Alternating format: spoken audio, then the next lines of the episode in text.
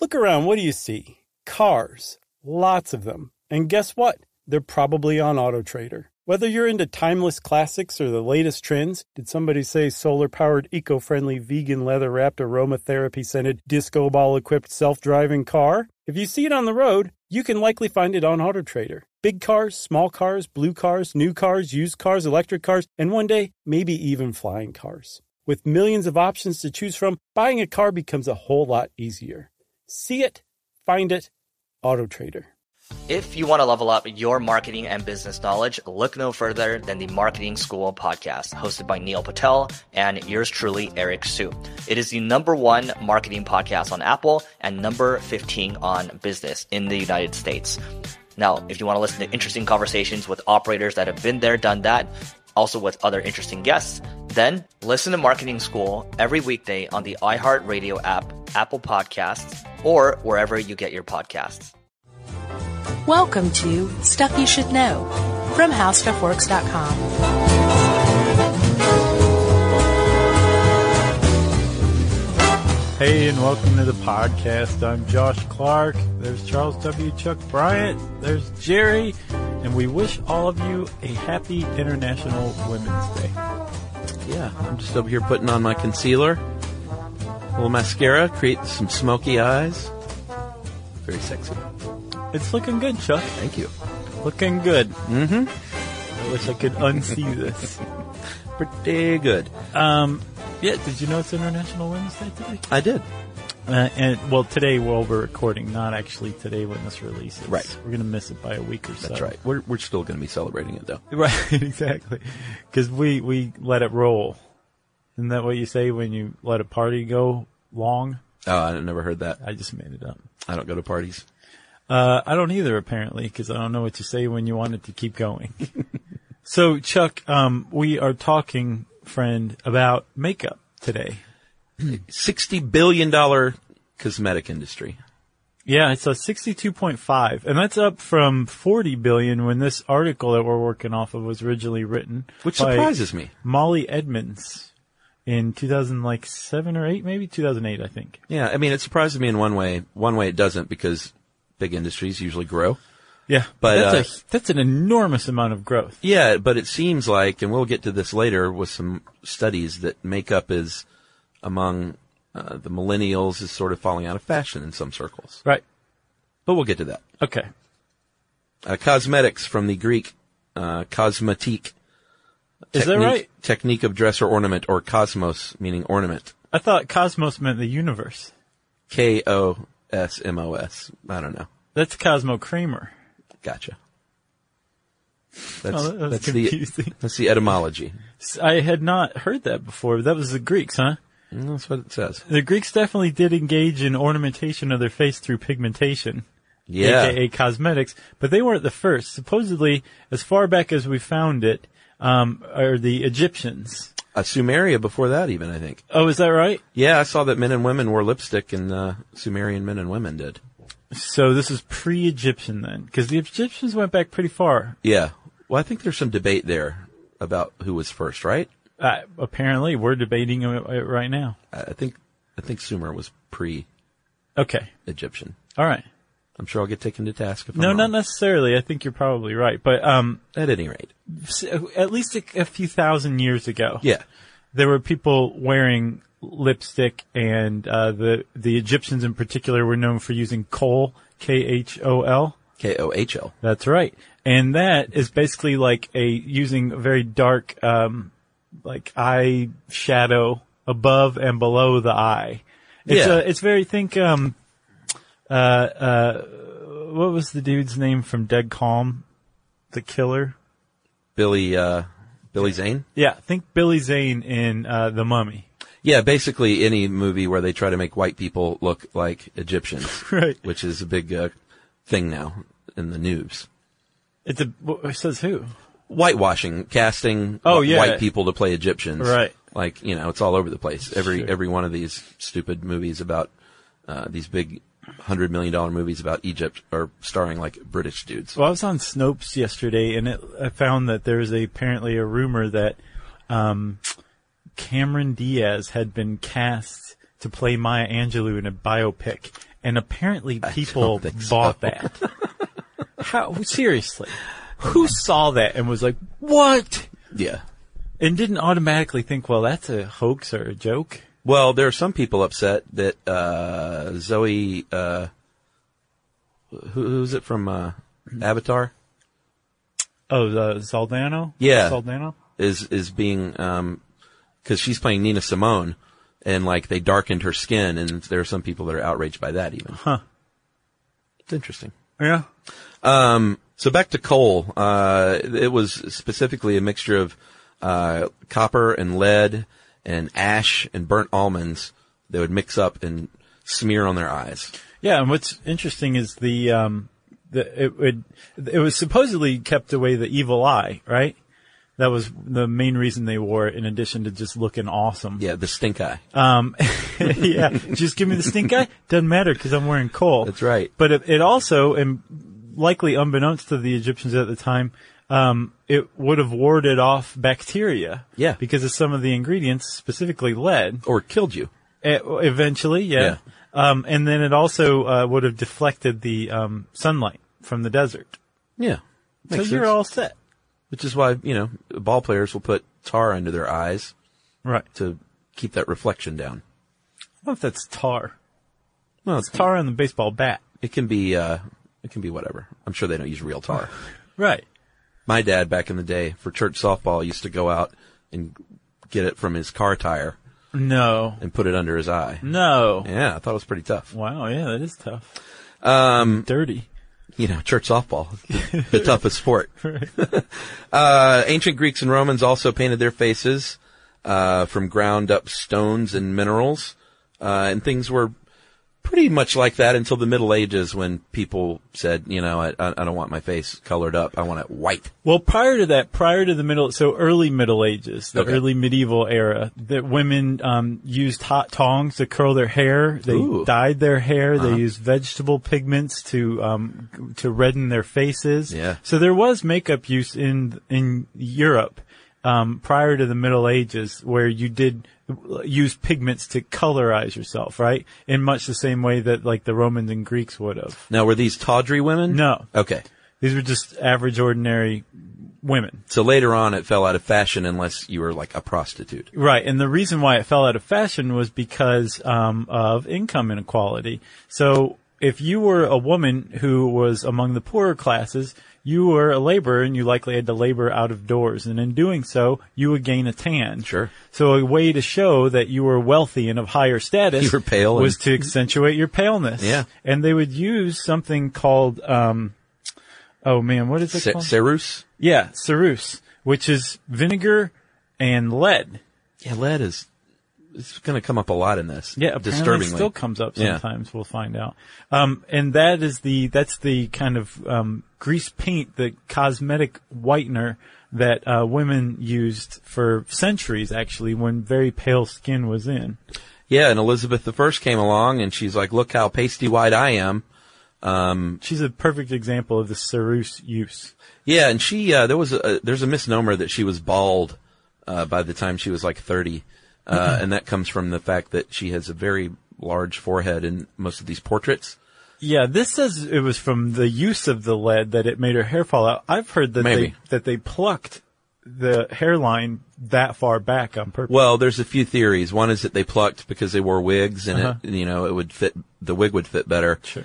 Uh, another is that they just exaggerated it in paintings because a big forehead, a high forehead s- was supposedly tied to intelligence. so hot. No, it's smarts, which is hot. Gotcha. Sure. Uh, and then the other theory is that the, the lead, you know, made it creep back. So dumb. But she was not bald. So uh, I've been fighting that fight for years. Have you been? That QE1 wasn't bald. And finally, here on uh, International Women's Day, you That's get right. to lay it down. Uh, this next part to me was super interesting for the dumb reason is that I didn't know a lot of these cosmetic companies were actually named for people. Yeah, Max Factor real guy. was Maximilian Von Factor. Maximilian Factorowitz. really? Yeah. and he shortened it to max factor for obvious reasons. Yeah. But I, di- I don't, I'm such a dummy. I thought it meant like the maximum Max like, power? factor or something you could have. I gotcha. But max factor was a dude. Sure, yeah. Uh, Actually, you'll find that a lot of cosmetics that you use today were founded by dudes. Estee Lauder was a lady. Uh, She was a lady, and actually, the founder of Maybelline was inspired by his sister. Mabel. Yeah. Pretty neat. But yeah, there's, there's the, the modern idea of cosmetics and the modern use of cosmetics in, in that, um, the idea that you have to or else you are making a statement or n- not a beautiful woman, um, all comes about around the end of the 19th century, early 20th century, and it really comes kicking in in about 1920 thanks to the cinema and specifically Max Factor himself, who originally provided wigs to the, um, to the movies. Yeah, and previous to that, uh, interestingly, the the rise in makeup was tied to a couple of things. One, people getting their portrait, like their kind of singular portrait, painted. Uh-huh. yeah. So they wanted to look good for it. Uh, and then the fact that mirrors, uh, we did a great podcast on mirrors. Um, didn't we? Yes, we did. Many, many moons ago. It was surprisingly difficult. It was. The physics of a mirror is yeah. really Mind bending. duh. Just So, like I uh, ate some lead. The uh, affordability of mirrors all of a sudden was a thing. Right. So those two things, and then the movie industry comes along. Well, and photography too. Did you say photography? Well, portrait, Right. portraiture, Yeah, yeah. which could be, I guess, painting and uh, photography, right? Yeah, so apparently I guess you were just kind of figuring it out as you went along maybe when you did your makeup for that one picture that was made of you. I guess. And then the movie, the movies came along, and when the movies came along, uh, you know, obviously it went from like stage to screen. yeah, heavy makeup as a stage performer. Right, because people had to be able to see you all the way in the back of the house. Yeah. So, and you, they wa- you you had to accentuate your facial expressions. Yeah, But if you if you did that and did a close up, you looked like a clown. a clown. So they had to just basically reinvent makeup for the movies. And Max Factor was one of these people who were working to do that. And he said, you know what? Stars love this stuff. I've Yeah. invented this grease paint that's a foundation that makes the skin look so even and beautiful that the starlets who wear it are wearing it not just for work, they're also wearing it out on the red carpet Yeah, that people are going to go crazy for this. And Max Factor started to market it and looked around and figured out what else he could invent. And he came up with uh, eyeliner and lip gloss as well. yeah. Uh, huge, huge breakthrough in makeupetry. Right. Uh, a few years later, actually around the same time, um, 1915, uh, T.L. Williams started Maybelline after his sister Mabel, which we mentioned, uh, because she came up with a way to make her eyelashes look better. She took petroleum jelly and coal dust and mashed it up together, painted it into her eyelashes, and said, this stuff is uh, bare to get out, but look at these lashes. Can't see. Maybe she's born with it. Uh, and around the same time in the 1920s, uh, nail care really took a leap forward, courtesy in a weird way of Henry Ford Yeah. in a roundabout way. He had a very famous um, uh, slogan that people who bought his Model T could have it in any color they want, so long as they wanted black. Yeah. And the reason that he chose black was because black paint, the black lacquer paint that he used, dried faster than any of the other pigments. So black is what he went with. Because he wanted to pump out cars. Right. And he was doing a really good job pumping out cars. So to separate their companies from his, other guys started to looking at how to come up with colors because colors were in demand. People did want colors. They just didn't have any options back Yeah. then. So they started investing into research for new kinds of colors of fast drying lacquer paints. And it actually ended up saying they, they came up with some breakthroughs and some people said, you know what? Forget the cars. Let's put this on fingernails. Yeah, let's paint fingernails with this nitrocellulose uh, in all kinds of colors. A rainbow of colors. Have you ever seen yellow fingernails? Well, you're about to. Ooh. Yellow? Not yellowed, Oh. yellow. That ED makes a huge difference. Well, no, I thought yellow fingernails would look kind of not they too look cool. kicky in like a Swatch commercial, you know? Oh, okay. Uh, then Mr. Charles Revson. Sound familiar? Revlon. I guess Revson didn't sound he, as he good. Uh, went through Ellis Island or something. no, he co-founded it with somebody else. oh, okay. Lon Chaney. Lon Chaney. uh, he made nail polish super famous in the U.S. by uh, combining like matching nail polish to lipstick and like putting a personality on it. Like if you're a saucy lady, you might like this combo. Yeah, it's actually a very well known um, advertising campaign called Fire and Ice. Yeah. And like on these Fire and Ice ads, um, there would be like a little questionnaire at the bottom of the ad, like. Does gypsy music make you cry, or would or are you the type Always. of woman who would dye her hair without your husband's consent? You better be. Um, and if you answered yes, Ellis, then yep, you need this um, this type of lipstick with the matching nail polish. And it was a big deal, but Revlon was not the only game in town with lipstick, and it actually kicked off the lipstick wars. the famous lipstick wars Yeah, there was a of the another, 1950s. there was a company called um, Hazel Bishop, and Hazel Bishop was an actual chemist who was making lipstick for women. Yeah. and she had some good stuff. She she came up with what's called indelible lipstick. I think it had been around, but she really like made some good formulations of indelible, aka smudge-proof lipstick. Yeah, meaning you could you could do a little kissy face, Right. and not have it look uh, cruddy. Sure. And so Bishop and Revlon are going at it back and forth. Cody, which had that very famous fragrance in the 70s. Who? Cody, C-O-T-Y. Oh yeah, Um, they came into the mix too. And their big role that they played was they told Playtex, which had apparently a trademark on the word living, that Revlon, yeah, that Revlon had a lipstick line called Living Lipstick. Uh-huh. Playtex sued them and Revlon had to abandon their entire line Wow. of this type of indelible lipstick. The whole thing ended though with Revlon coming out on top because Revlon decided to sink a pretty decent amount of money into advertising on this new TV show called The $64,000 Question. big show. And Charles Revson thought this movie or this show was going to be crap, apparently his word. And, um, it turned out to be like just the hottest thing on TV Wow. and Revlon was the only sponsor. There and you have that's it. ultimately what ended the lipstick wars of the 1950s. So is Hazel? Hazel oh, I thought it was a single gunshot to the head of Hazel Bishop, which isn't funny at all. But it Somehow- didn't happen. Somehow it was. though. Okay. Uh, and then of course Estee Lauder comes along with her husband Joseph Lauder, and they were great. She specifically was a great marketer. She was the first person to go set up shop in uh, department stores and say, "Here, have some stuff for free." People went, what? Yeah, like go use this stuff, What? and that's how I'll get you hooked on my Clinique line. First one's on me, rest are on you. Yeah, and that's you know you go to any department store today and wander through the cosmetics. and- Oh. Yeah, they'll give you whatever you want for free. yeah, you can walk out there looking like Bozo the Clown if you want. So, um, Estee Lauder's big thing was skincare, right? S- like skin. Sure, I, I mean a believe- lot, a lot of other stuff too, but yeah, And so the, the, the, by the 1950s, 1960s, the cosmetics industry was established. yeah, It wasn't going anywhere. big money. It was going to do nothing but build up and up and up, right? And the thing is, is a, a, by about this time, uh, the ingredients had all been kind of established. And so nowadays, if you look at uh, makeup, you're going to see basically the same stuff. And we'll talk about all that right after this break. How about that? Sounds great.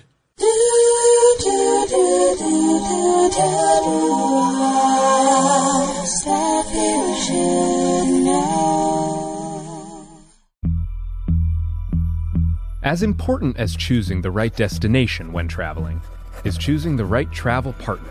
Eugene Fodor. Gene, возбудит! Much of the joy you will find on the road comes from the person you share it with. So you write the books, Jin, and Vlastar runs the business.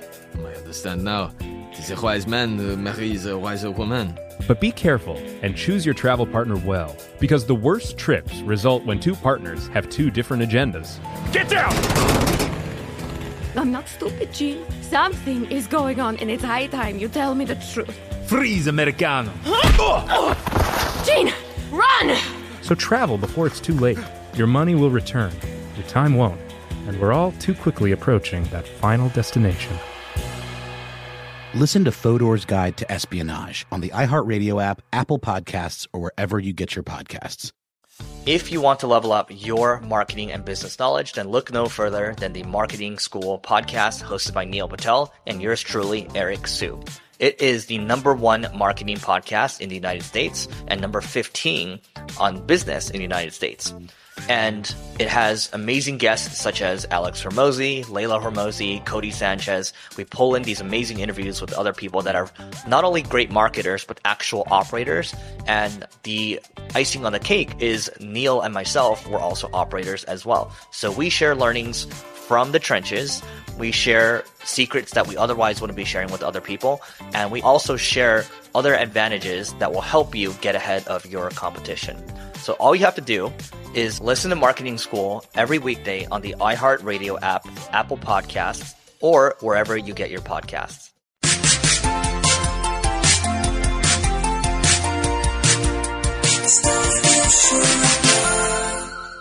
So Chuck, if you if you take a tube of lipstick and you crack it off and you take another tube of lipstick from a, another company and crack it off and then throw it through a uh, mass spectrometer, you're going to Mm. find the same stuff in there, in both of them, basically. Yeah, in most uh, cosmetics, it's largely the same ingredients. Um, who wrote this? Molly Edmonds, our uh, our former colleague. hmm Original co-host of uh, Stuff Mom Never Told You. That's right.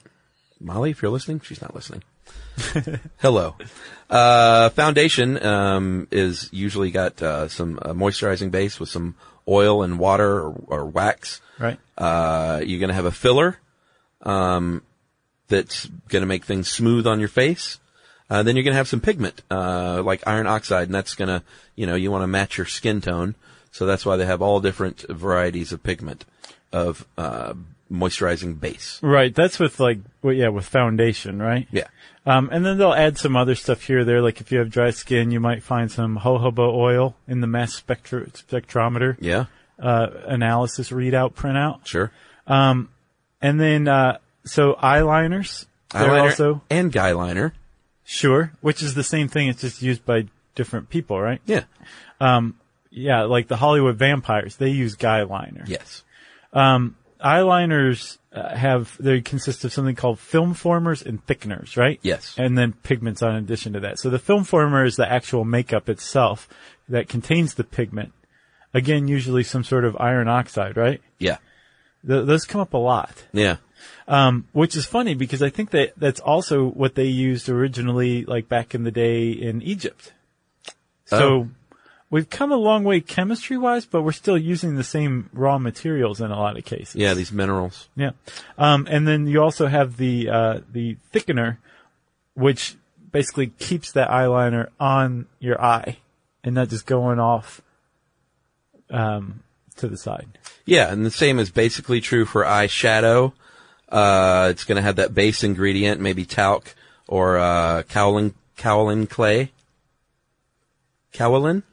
Cow- like Shaolin, Yeah, but with a K instead of an SH. cowlin clay. Uh, and then a binder, of course, made out of uh, zinc or magnesium, uh, some sort of derivative of magnesium. Uh, mascara, I mean, basically, we, we're not going to go through all these. Oh no. It's all basically the same stuff. I think yeah. is what So, we're getting so at. you have a pigment, you have something that creates the base of the whole thing. Yeah. Whether it's some sort of wax or powder or cream, and then you have some sort of binder that keeps the thing in place That's right. and makes it difficult to come off. And with mascara in partic- particular, um, it's very famous for um, having a waterproof version. Yeah, so you cry at your wedding and uh, it, you don't look like a scary prom night girl. Sure, right. so, um, with mascara being waterproof, apparently the, the, as long as it doesn't have water in it, it's likely going to be waterproof. Yeah. Cause that'd be terribly ironic if it, it in- included water as an ingredient. Yeah, but apparently those are really tough for to get off, so you don't want to wear a, a lot. Yeah. And you want to take them off though, or else your lashes will fall out supposedly. Lot yeah, of- lot of conjecture and You want to arguments take about off that. your makeup every night, they say. Right. For for quality skin. That's what Stevie Nicks said her secret was. I've heard that. I think I said that before on this I think very so, show, too. which is weird. So, um, well, let's talk makeup safety, Chuck. That's actually a step in makeup safety. Yeah, this is a huge deal right now um, because the standards for makeup safety have not changed since 1938. No, and in 1938, the Food and Drug Administration was created, and when it was created, the cosmetics industry apparently did a really good job of lobbying the government to say, hey, hey, hey. Imagine that. Go regulate the food and the drugs. Sure, we'll fall under your cute little umbrella, but just stay out of our business. We're gonna self-regulate. And since, seriously guys, it's 2016. Since 1938, the laws governing the regulation of cosmetics have not effectively changed in any real way, shape, or form. Yes, but that could be changing very soon. Uh, this article from just this week, here in March 2016, uh, there is the Personal Care Product Safety Act uh, up, Bill S1014, introduced last April and is awaiting hearings, uh, introduced by Diane Feinstein of California and uh, Susan Collins of Maine. It's a bipartisan bill, basically saying, hey, in Europe, in the EU, they've banned 1,300 uh, chemicals right. from personal care products for a real good reason, and we have only banned 11, and something tech- is wrong there. Ban, banned eight, I think, and restricted three. Yeah, I think they're they're all technically on the ban list now. And so, like, we're we're, we're using these same chemicals that are banned in the EU because they're not banned here. And the reason they're not banned is in, there's a huge distinction between Europe and the United States as far as chemicals are concerned. Yeah. In Europe, the approach is a chemical is potentially harmful until it's proven otherwise, right? And they treat Yeah. them like that. And when they find out, they investigate these things. And when they find out that they are harmful, then they ban them. Yeah. In the United States, a chemical is determined to be not harmful until it's proven otherwise. And it's exceedingly difficult to prove that something is actually harmful. Like we've been talking about things like parabens and phthalates for a very long time now, many, many years. And, um, public sentiment blows up and the science behind it blows up and everyone says, well, you can't point to a paraben and say conclusively that Right. it caused that tumor, despite the fact that when you dig around in that tumor, you're going to find parabens. Right. Or you can't say that uh, parabens are harmful to kids, even though you can find parabens in placenta because it, it crossed over into Yeah. the placenta, which means that it's being transferred from mother to child. Yes, you can't conclusively say that parabens cause cancer, but the evidence uh, uh, in support of that idea is so abundant that we really should be regulating these things. Still not. Yeah, there's a woman named uh, Jessica Asaf who's been uh, battling this. She's on a crusade for the past ten years to get more oversight, and um, she's she basically. I mean, this name of this article is "The Average Woman Puts 515 Synthetic Chemicals on Her Body Every Day Without Knowing," and 60% of that is absorbed into the body. People make a big deal these days about what you eat. And people don't think a lot about what they put on their skin, the largest organ. Yeah. And that comes, that gets into your body as well. Apparently, there's a, a 2007 study. Um, I didn't see who it was affiliated with, but a biochemist studied cosmetics and found that women absorb just under five pounds of chemicals a year through their cosmetics. Unbelievable. Yeah, that's unbelievable. And this stuff in the United States is basically unregulated. Well, yeah, and her contention is, which is correct, is basically we're all guinea pigs. What you do in the U.S. is you can use these cosmetics until something bad happens, and then they take a look at it, and they're responsible for self-reporting this stuff. Right, but they don't have to self-report it. That's one of the big distinctions of Feinstein's and Collins' bill is that it would require the FDA or that it would require cosmetic companies to report incidents of of death, disfigurement, or hospitalization. Right. So right now, you could put on some some lipstick Yeah. and like end up in the hospital. And the Revlon could come and, and look into it and find like, oh God, it's because of this lipstick. They don't have to say a word about it legally. Right. And nothing happens to them because the FDA doesn't have any kind of teeth in this, in this, um, in this industry. Well, just a couple of weeks ago, uh, Johnson and Johnson was ordered to pay seventy-two million dollars uh, in damages for the death of a woman from ovarian cancer uh, that was caused by using talc and baby powder. Um, So what the what the proposed bill would do a few things. One, it's going to require companies to report any uh, adverse health effects within 15 days, uh, and then there are, they would review five uh, risky product ingredients per year, and ban them based on the findings. And this year, up for review, uh, it would be uh, diazolinidinyl urea. Nice. Uh, preservative found in lip balm, deodorant, uh, uh, may release formaldehyde, uh, lead acetate. It's in hair dyes, uh, linked to neurological problems. Uh, formaldehyde, methylene glycol, uh, carcinogen in hair straighteners, uh, including Brazilian blowouts, it said. Which, uh, you know, is a problem for me. Uh, propylparaben, a cosmetics preservative. Uh-huh. And finally, uh, quater, quaternium 15. It's another preservative. And, um, my wife, to new listeners may not know this, my wife Emily has her own natural body product company, and she has been up against this since she started because the FDA doesn't regulate using things like words like all natural or organic. So she has competitors out there selling soap and lotion that says all natural, and eh, you know she's always saying, "Look at the ingredients on this." Right. Like you can't even pronounce half of them. Yeah. So eh, she's having to self-educate customers like on a daily basis on what all natural really means. Like don't don't even use fragrance oils. Uh, like this is really all natural. So she's been up against it for years. Right. So this is something like that's very close to her heart. Oh, sure. And you can go to loveyourmama.com There it is. if you want to uh, support Mama Bad the Body. Right. Oh, with all natural ingredients. Yeah, you were just sitting there like, wait for it. Yeah. Wait for it. Yeah. But it is a big deal in our family Oh, because we don't, yeah. you know, I think I went off on fragrances and maybe the smell podcast. No, we did one on, on perfumes. Oh yeah, perfumes. That was a good one too. and it's just, we, we don't use any of that stuff anymore and it really stands out now. Like if I smell a t-shirt that's been washed and like tied, Huh. it stinks to me. Yeah, yeah, I know what you mean. Like, you know, like it just smells fake, synthetic. yeah. But most people love that. We'll squirt a little Febreze on the clothes. Sure. Ugh. Um, but you, you, you get used to it, I guess. And if you stand away from it for a while when you're exposed to it again, Yeah. it does seem cloying for sure. But here's the deal though, with small businesses, um, they sort of have mixed reactions to this bill because on the one hand, it would help them out because the big corporate giants that use all the synthetic chemicals will have to be, uh, under the pressure to like, you know, they don't even have to say where they make this stuff now. Right. Um, but small businesses, it might hurt them because they're going to have to comply with all this stuff, which takes a lot of time and resources Sure. and aka money. Right. So it's sort of a double-edged sword. Is that what they call it? Yeah. Yeah.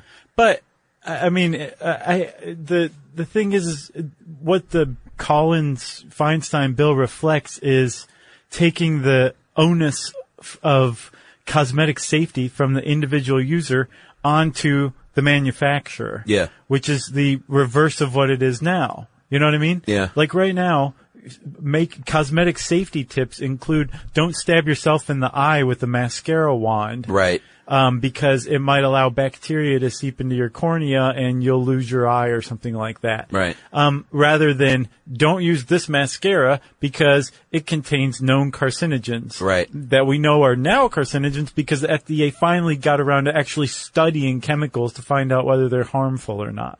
Yeah, we should do a show on whether cancer is a man-made disease. There's a lot of speculation now. Oh yeah. Some people think that like there did not used to be cancer, Yeah. and it's all because of stuff we've created and used. Sure. Uh, and even if you don't believe that, at the very least, we have ramped it up. Yes. You know? Yeah, I definitely would agree with that. I don't know enough about it to say either way, and I'd love to get schooled from both sides. So yeah, let's do Agreed. that. Is it time for another break? I think it is time for a break, man. We're pretty worked up about this whole FDA thing. I know. All right, we're going to come back and talk a little bit about uh, the psychology of wearing makeup, which is pretty interesting.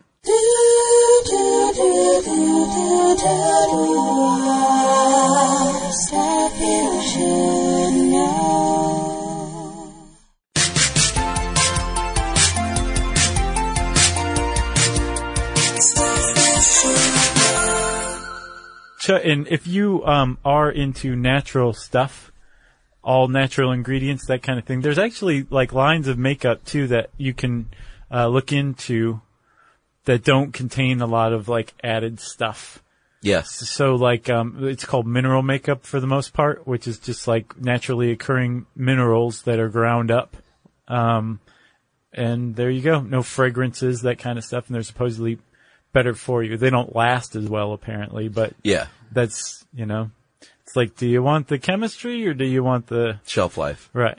Well, that's another thing Emily battles is shelf life because she. Oh doesn't yeah, use I'm sure preservatives. that's something to deal with. And she doesn't make cosmetics either. To be fair, um, you know, soap and lotion and stuff like that. That that's- Yardstick of civilization. doesn't count as a cosmetic though. Uh, some states are, are taking it in their own hands, uh, notably California, Yeah. of course. Uh, they passed in 2005 the Safe Cosmetics Act, which uh, requires uh, manufacturers to disclose ingredients uh, that are on a watch list as being dangerous. Yeah, yeah, they they do that with not just cosmetics, with like you Everything. could buy a frying pan and it'll be like this frying pan contains something Yeah. that we're not going to say that is known to cause ca- uh, cancer in humans. It's like what? Which I part? know. Like a Teflon pan or whatever. Mm-hmm. Uh, boy, man, I got good cookware for Christmas. Oh yeah, Yeah. What brand? All clad. Oh yeah, all clad's the way to go.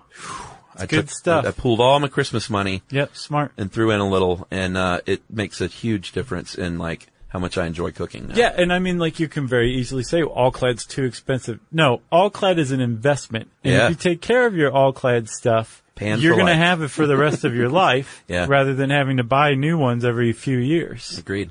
All clad. Ooh, man, maybe maybe they'll send us something. Yeah. So we promised before the break about uh, to talk about the psychology of makeup. Which break? Just the one we did, Okay. and I think it's super interesting uh, when you look at like beauty and the ideal of physical beauty and where that comes from. And how it changes too. And how I it mean, like changes you and look what at it means. Elizabeth the first, and you're like, yeah, Ooh, you think? yeah, high forehead and like I love it, man. She's a hot mama. Snow White tan. I'm not. That's a. Well, hey, I'm sure someone out there is like, "You're crazy." Yeah. Elizabeth the First was hot, but th- that's another very big point too. Is is there a universal ideal beauty?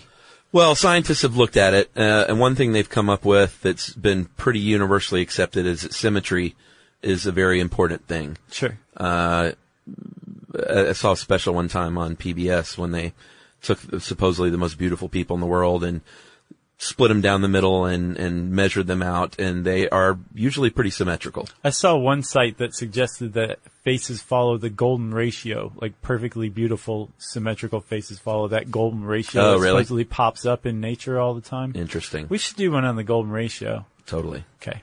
So here's the deal, though. Uh, growing up, we did uh, episodes on male and female puberty. Mm-hmm. Uh, little boys and little girls have kind of similar faces until they reach puberty, Right. And then that's when things start happening um, to distinguish us. Uh, in general, a guy's nose will be bigger, uh, more prominent brow and forehead. A woman might have uh, plumper lips and higher cheekbones, Right. and this is how we change, generally speaking, into men and women. Right. So, so one of the theories behind why women wear makeup is because they're trying to hyper accentuate their naturally um, distinguishing features that Yeah, their make feminine them, traits. Right. Exactly. Um, so, like making the eyes bigger, accentuating the eyes with like eyeshadow and eyeliner and Yeah. mascara, making the lashes longer. Um, plumping the the lips, right? Which supposedly I've always heard, and I found it elsewhere in another How Stuff Works article about lipstick itself. Yeah. that there's a theory that that emulates uh, vagina. That like the Oh, really? lips, applying lips and lipstick and lip gloss and all that emulates a vagina. So there's like a psychology behind that as well. And the whole point is here is uh, is the idea behind makeup then is a woman showing off her fitness for mating to Yeah. men, basically. Which makes sense, uh, evolutionarily speaking. That's the predominant theory behind makeup. That's right. Which I mean, if you go talk to Max Factor, they're probably not going to say that. It's all about beauty, but ultimately, it's supposedly it's it's uh, intending to set off certain evolutionary cues Right. in men who are seeking a mate. Right. Uh, a youthful appearance again is usually looked at as more attractive, probably because reproductive, uh, you're able to reproduce Right. as a younger person easily That's right, or more easily. Um, so then, allegedly. uh, second wave feminism, uh, comes along in the 60s and 70s. And that's when women were like, you know what? Take your bra off, grow that armpit hair out Sure. and quit painting your face so other men, Sister. so so men think you look good. Right. That's second. Like fix yourself with makeup. That's second wave feminism, and it was very much um, hip to the idea of what was really behind makeup. That theory that it's all about attracting or sexualizing yourself in order for men to find you more attractive, and they were saying, forget that, forget men, stop wearing makeup, sister. Yeah, you look good as yourself. We got to do one on feminism too. Oh, totally. And um, the thing is, it didn't take off. Like as sensible as that that idea was, and timely as it was, you know, um, it didn't take off like a rocket. Because a lot of women were like, "Yeah, that's a good." Mm, no, I don't want to do that. I want to wear makeup. Well, yeah, and a lot of women are like, you know, feminism is about me having a choice That's third wave to femi- do what I feminism. want to do. Yeah, Right. Yeah, Like, which is like I want to wear makeup. It's art to me. It uh, I like the way I look. Right. It's I like applying it, um, and I'm not doing it for a man. I like uh, I like making myself look this way. there's also there's um there's a, a s- a similar school of thought is like yeah i'm wearing lipstick to drive men crazy and that gives me power Sure. that's a, in and of itself a type of feminism as well so um, the idea that a woman should have a choice whether she wears makeup or not and, and not be viewed as um, being a harlot Yeah. or as being a turncoat to her gender is is I think the basis of like this third wave fem- feminism that it's like yeah ha- wear makeup if you want don't wear it if you don't want but Yeah. don't don't force your beliefs on on other people don't say Right. there's a special place in hell for women who wear makeup Right. Uh, and then of course younger uh, girls like when should you start wearing makeup? Like well this is a this is a and to me an entirely separate uh, um, conversation Oh, absolutely. But does, you know, does it sexualize a young girl by wearing makeup too young? And just physically speaking, if this stuff is dangerous, uh, in a carcinogen, carcinogenic way, Right. Like, what does it do to the skin of like a 12 year old? Yeah, and and not to pick on phthalates, although they definitely definitely bes- deserve to be picked on along with parabens. If you look at the medical literature about whether they're potentially harmful or not, they seem to have the most toxicity in pregnant women Uh-huh. and in uh, younger people. Well, there you have it. So yes, if you are using makeup as a younger girl, then you potentially are being exposed to things like endocrine disruptors um, that could be even more harmful because your body's still developing, so Yeah. they're going to have more of an effect on you. Yeah. Um, so yeah, there's a there's a number of reasons to say mm, maybe wait, Uh, men. but hey, that's your choice. Yeah. Agreed. Unless your parents say no, then yeah, it's a whole other issue, isn't it? I can't wait to face all those things. Uh, so let's talk about men and makeup Yeah, really. a little bit. Um, well, there's a, a couple of different uh, categories of men with makeup. Men wearing makeup. Um, you and I had a TV show. Oh man, I wore so much makeup. I didn't wear any makeup. I know, and Chuck, I wish I could go back and have just been like, I'm a Chuck. And here's the deal. I didn't, uh, I didn't not wear makeup because I thought it was girly or anything. I didn't wear makeup because I sweat like a beast. Our stage was hot as Hades. And the thing is, you look totally fine, Well, even and- in HD. I've seen you. I appreciate it. Uh, but makeup doesn't, you know, I remember our makeup artist being like, well, this will help with the sweat. And I'm like, you don't understand. You had a hand fan. Do you remember? Oh yeah. They had it like right, right in, when a take ended. called it fanny. Somebody put, yeah, fanny. That's right, in Chuck's hand. yeah. Um, makeup won't, there are some scenes though where I look, I remember used to stop and be like, guys, like look at Chuck. He's got sweat pouring down his head. Like we can't shoot. I remember that too. But you were right. There's some scenes where I look very glossy, but there are many scenes where you look orange. Right. So I just I just didn't like it. I didn't like the I didn't want the chemicals on my face. Right. I didn't like the way it, it stung my eyes because I sweat. Yeah. And it, it, it just was like no, It Jor- wasn't fun to take off at the end of the day. either. no. Um. So anyway, that's my makeup story. Um. My friend, I'm not going to say his name. You know him. He was a d- personal driver for Burt Reynolds on a movie here in Atlanta. Oh yeah. And I was like, what does Burt Reynolds look like without his makeup? And Uh-huh. He went, what do you mean? He's like, he puts it on in his room Oh yeah. that morning. So he, you don't know what Burt Reynolds looks like without makeup. right. and it was caked on. Right. Burt Reynolds and Tim Kazurinsky are actually the same person.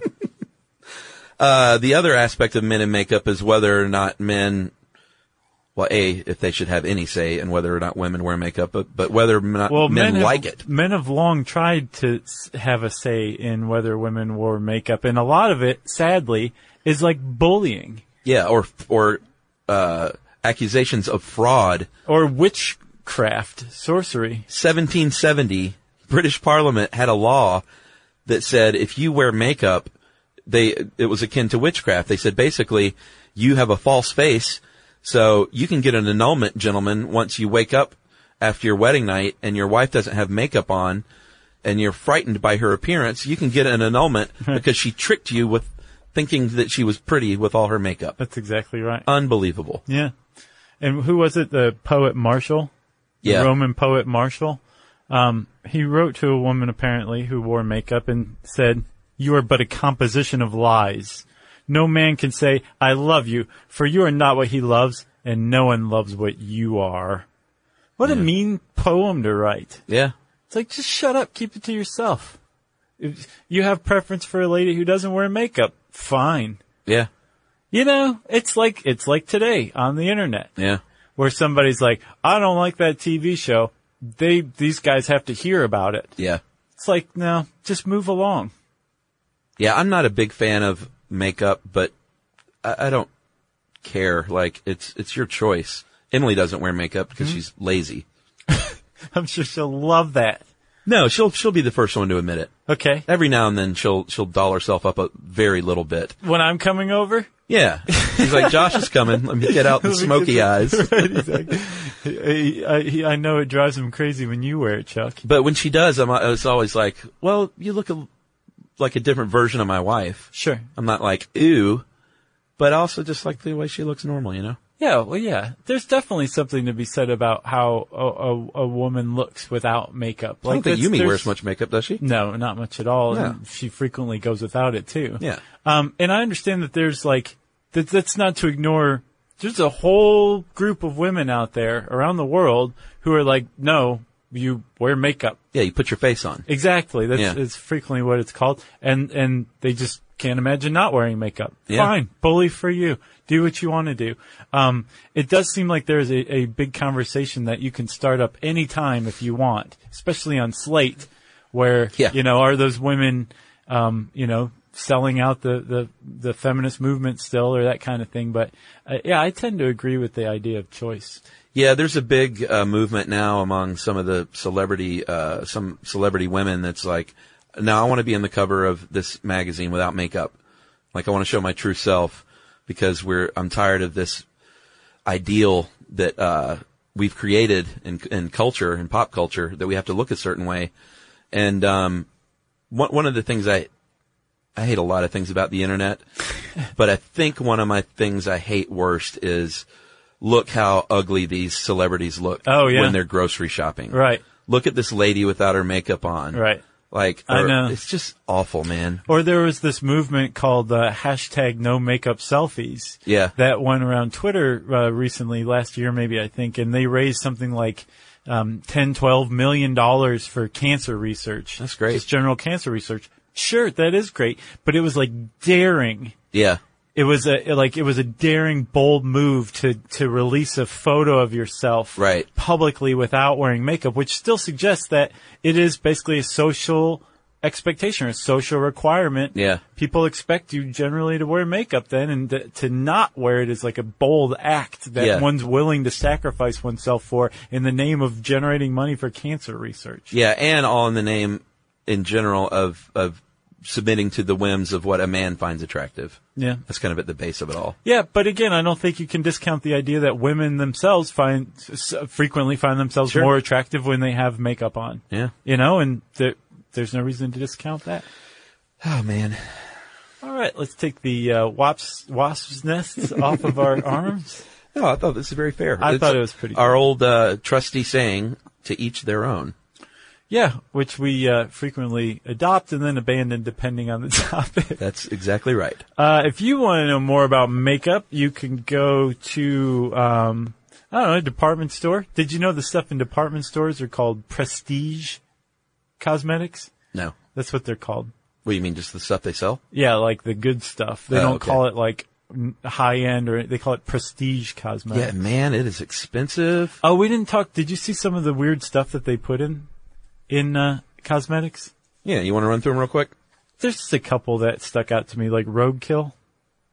All right, fill me in. So tallow, you is like you render animal fat and you come up with tallow, and tallow is used in a lot of different moisturizers, shampoos, that kind of stuff. And apparently, it is legal to source your um, animal fat from everything from zoos to roadkill, Yeah, and this stuff ends up in cosmetics. weird. It is a little weird. Uh, here's one. Um, the TNS Recovery Complex by Skin Medica. Infant foreskin. This is one of Oprah's favorite things. And I looked into it because it's a big anti-aging product and I thought they're not using infant foreskin.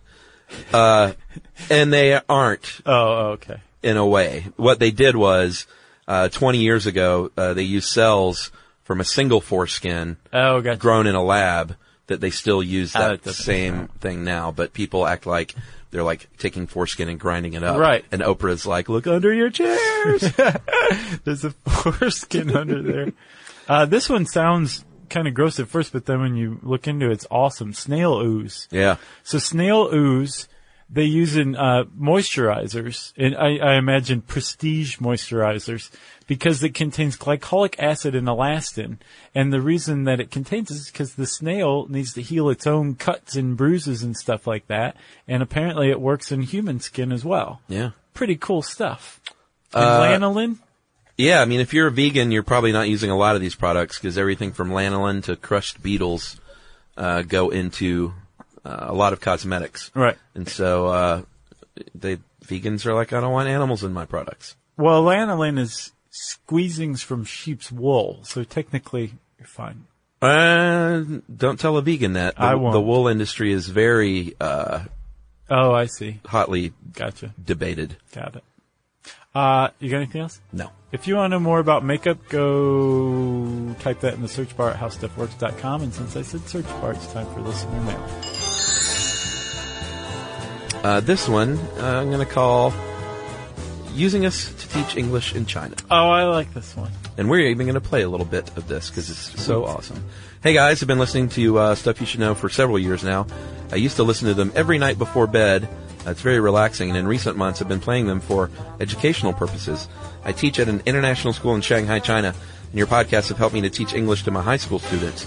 Uh, recently we had an assignment where the students had to create their own Stuff You Should Know podcast and many of them love the project so much they did an excellent job. Uh, feel free to listen to some of these. Uh, you in- have inspired my Chinese students not only to listen to the show but also to speak more English inside and outside the classroom. I'm so impressed with their language improvement. Thank you for that, and thank you for making my job so enjoyable and rewarding. That is so awesome. Uh, warmest regards. That's from Jason. And let's play a little snippet of uh, these Chinese students doing stuff you should know.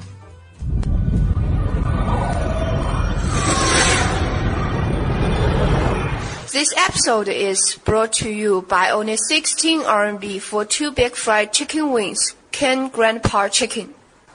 Welcome to the stuff you should know from howstuffwork.com.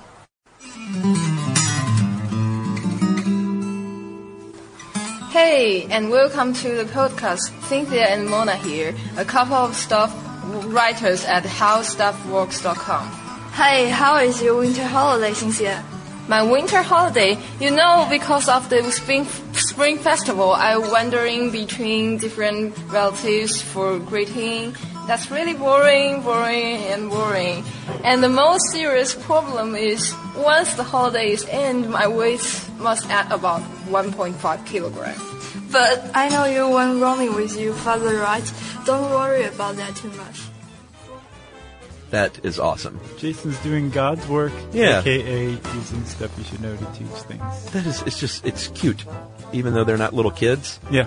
uh, it's just cute to hear these, these Chinese students like doing the stuff you should know. Yeah. I think it's awesome. Yeah. So hello to uh, Jason's class Hi guys, out gals. there in Shanghai, you said, right? yeah. Yep. Uh, thanks for listening and keep up the good work. Uh, and if you want to get in touch with us, you guys can uh, tweet to us at SYSK Podcast. You can join us on facebook.com slash stuff you should know. You can send us an email to stuffpodcast at howstuffworks.com. And as always, join us at our home on the web, stuffyoushouldknow.com.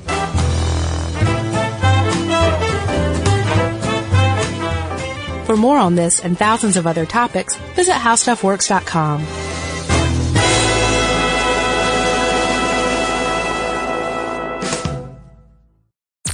I'm Tamika D. Mallory. And it's your boy, my son, the General. And we are your hosts of TMI. And catch us every Wednesday on the Black Effect Network, breaking down social and civil rights issues, pop culture, and politics in hopes of pushing our culture forward to make the world a better place for generations to come. Listen to TMI on the Black Effect Podcast Network, iHeartRadio app. Apple Podcasts, or wherever you get your podcasts. That's right. As important as choosing the right destination when traveling is choosing the right travel partner. Gene! Gene Fodor! Gene was booted. But be careful, because the worst trips result when two partners have two different agendas. The CIA really need your help, Gene. Freeze, Americano! Huh? Oh. Gene, run! Listen to Fodor's Guide to Espionage on the iHeartRadio app, Apple Podcasts, or wherever you get your podcasts.